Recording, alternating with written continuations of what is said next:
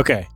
This is not a well thought out podcast. This is very much a spontaneous monologue around this idea, this concept that I think is fairly archaic and outdated that is men are hunters, right? In the context of dating and relationships, men are hunters. And so they are the ones who select their desired partner, right? Or if we're going to stay with the analogy, their prey. Um, I don't believe this. I don't subscribe to it. I don't even really understand it because the idea that men are hunters is like from the caveman era, right? Like the Paleolithic era. And things have changed since then, right? And some people are going to say, well, it's biology and you can't change biology. And newsflash, I'm not a scientist here, and nor am I going to talk about all of the sources where uh, my argument comes from because I don't actually have any of them. I just don't believe in this. I think it's archaic. I think it's outdated. I think it is a huge, huge disservice to people as a whole. And it's probably a product of patriarchy. And again, I'm not an expert in this or in uh, gender roles or in feminism or in um, how patriarchy is uh, responsible for and destructive to modern relationship roles and dynamics. I'm just not, you know. A lot of my advice comes from experience, lived and learned experience. And a lot of the stuff that I create is what I wish I had learned growing up or what I need to be reminded of today. And this thing comes up over and over and over again, right? That women need to lean back and men need to do the hunting slash chasing. And that is just how things work, right? That's the argument. And I, I don't agree with it. I don't agree that there is really any one way that things work. We are too complex everything is contextual. People are who they are, and they are complex and broad and nuanced. And we are all playing with these different people, right? And I don't even want to use the word archetypes because that assumes that you are a certain kind of archetype and that's how you are and that's how this person is and this and based on that this is how you should all interact and, malar- malarkey. That's like garbage, garbage. A lot of this uh, comes from sort of like the masculine and the feminine, right? The feminine needs to lean back so the masculine can step into its power. And for that to work, you sort of need to know what everybody's breakdown or makeup is, right? I think masculine and feminine energy exists. I think to a certain degree, we all have uh, some of it in different proportions. And it's impossible to know how, uh, what other people are made up of, right? In terms of their like, you know, energetic blueprint, if you will. Um, I also think that the, you know, the masculine and the feminine and describing things in the masculine and the feminine is problematic for people who don't um, resonate with or feel like they identify with those broad categories. Right. And so that's also why men are hunters is super limiting because not all men were hunters. And also, hunters kill their prey. Right. And so I, I really don't think we should be using this imagery or this analogy to describe how people connect to courtship nowadays. Right. So, yeah, men used to hunt, but also women used to forage. And I don't think that women are foraging as much as they were back then. Right. You're not grinding your oats on a, a rock every morning and you're not cooking under an open flame. I mean, I guess you, you, if you have a gas range, then technically you are. But um, for the purposes of this argument, we're not all, you know, making uh, like a fire in your backyard to cook every day, right? So this idea that uh, men need to do the hunting is is pretty outdated. It's pretty old school. Um, we are constantly evolving, and nowadays there's a lot more fluidity that's available for people to access and to play with in terms of how they connect with others. Some people are going to say, look, I just really like someone who's more of a go getter and who wants what he wants and he goes after it. That's fine. That's fine. You might want someone who likes to lead more, or who's a little bit more quote unquote um, confident and who knows what they want. And hopefully you are the thing that they want, right? That's fine. There's I'm not saying that you as an individual have to reject everything that you want.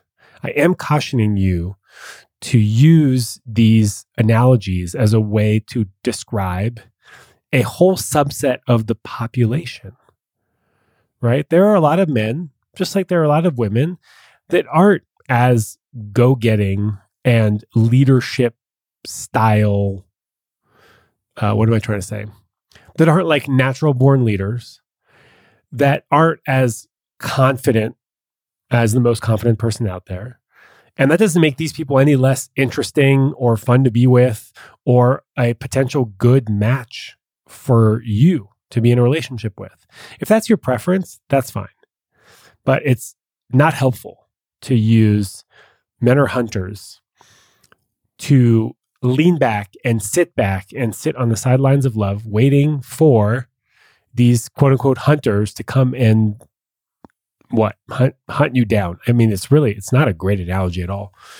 So some people I think use men are hunters um, to maybe skirt some of the responsibility that they have, some of the ownership that is required in making relationships work right if if you just say oh well men are hunters and you and you're a you know heterosexual woman then that kind of gives you permission to sit on the sidelines and and sort of let people approach you rather than you know having to muster up the courage to go and get what you want regardless of what that is some people will also say that like men are hunters and if uh if they want something, they're going to go and get it. And so uh, if they don't want something, they're not going to go get it. Right. So it's sort of like if he wanted to, he would. That's another like pretty uh, terrible saying. Um, and I've also heard people say, you know, if a man likes you, he'll move heaven and earth to be with you. And I just don't agree.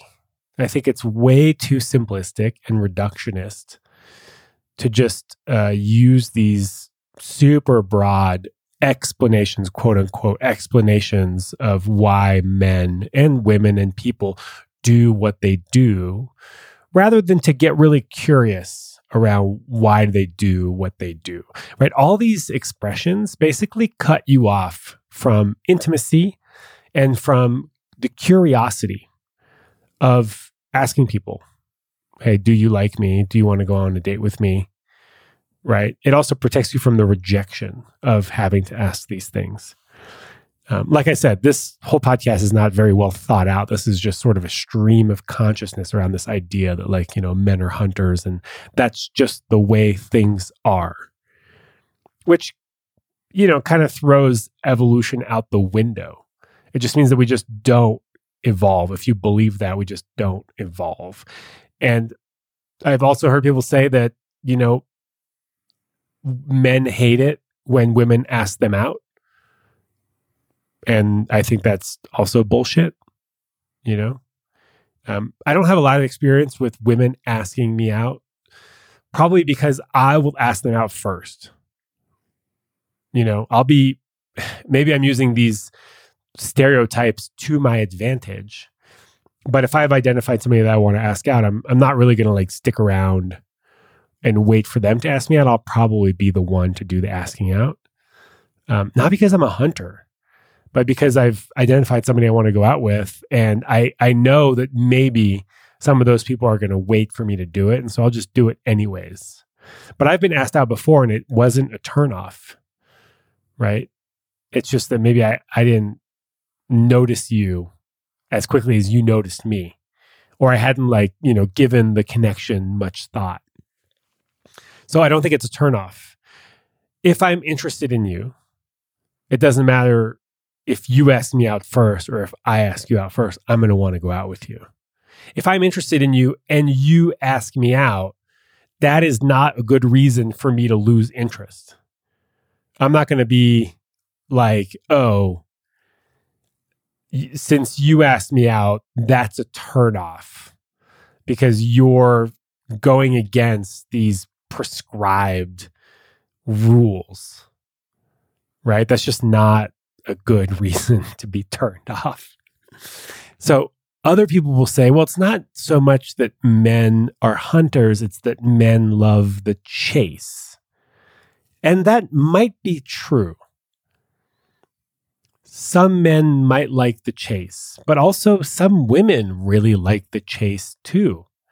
I think that people in general like to be pursued, like to be the apple of your eye or the object of interest or desire. It feels good to be desired, I think, regardless of your gender. It's nice to be desired. And there may be some truth to the idea that, like, men don't want things that are easy but I think women don't want things that are easy either. Um, which is paradoxical, right? Because do we really want our relationships to be a challenge?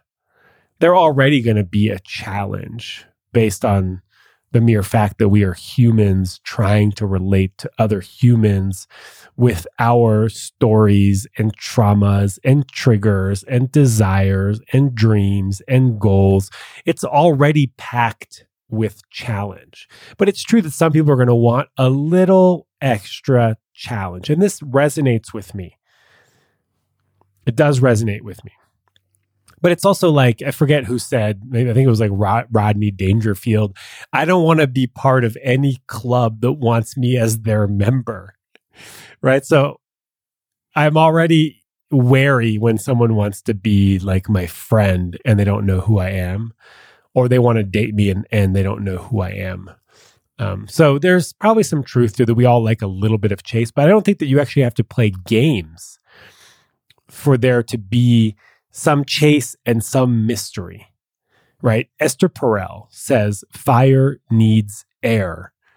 Any fire that you smother, any relationship that you smother will most likely burn out, right? So we actually do need some mystery. And there's no mystery when you meet someone and they're just like, I love you. I want to spend the rest of my life with you. I barely know you, by the way, but I am all in. I mean, to me, that's you know, a bit scary, kind of problematic. And I hate to use the word red flag, but it would be a bit of a red flag. But I don't think you actually have to play games in order to build space and mystery and have a built in chase. All you have to do is to build a big life for yourself, right?